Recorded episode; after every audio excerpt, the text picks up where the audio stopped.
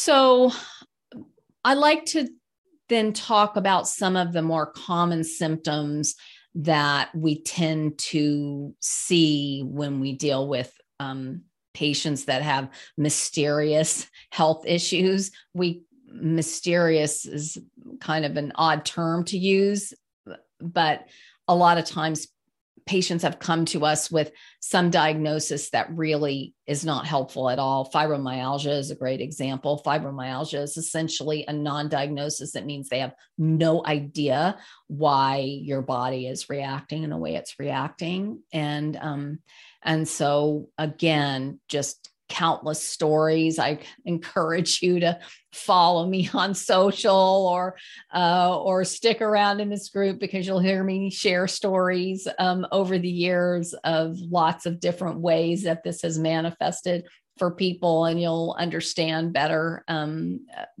the odd situations that um, that people finally have to uncover in order to turn um, turn things around. But but I like to point out here that these common symptoms like nausea or fatigue, headaches, a big one is headaches or abdominal pain.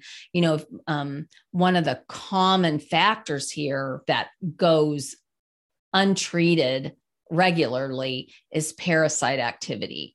And we are all affected by parasites. So there is no, um, there is no way to eliminate parasites in our world, but it is not uncommon for parasites to kind of take hold and um, essentially gain the upper hand internally.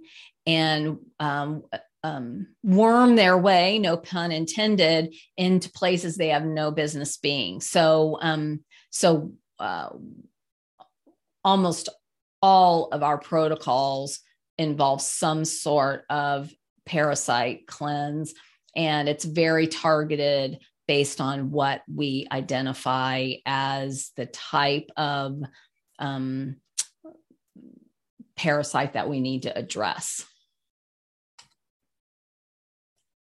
Um, this is a great example of one of these crazy stories, and I like to share it because people will tell you that um, that parasites are everywhere, that they're not a big deal, that they can't really cause any harm, and um, and um, I will tell you unequivocally that that is not true.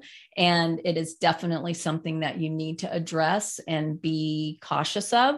This um, young man was um, having really bad headaches. And this was reported on cbs news. This is not some like odd on the uh, you know underground web. This was reported in mainstream media he had a really um, wicked headache. Um, anytime you have a really bad headache um, that is not sort of the same headache you've had before, that's already been fully diagnosed, um, you definitely want to take that seriously. There's all kinds of things that should that could be going on that would be causing a really bad headache. But um, the doctors just assumed that he had a brain tumor um, based on how he was presenting.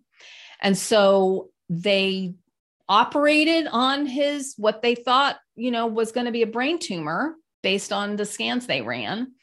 And it turned out to be a tapeworm that cre- had encased itself in a cyst. And when they removed it, it was still alive. So that worm was feeding off of that young man's brain. So um, this is a, an extreme example. It's rare that um, that a, a worm would end up in your brain, but we hear these crazy stories about um, how people end up with some sort of um, issue with their brain. And it's typically caused by being in some sort of body of water that's unclean.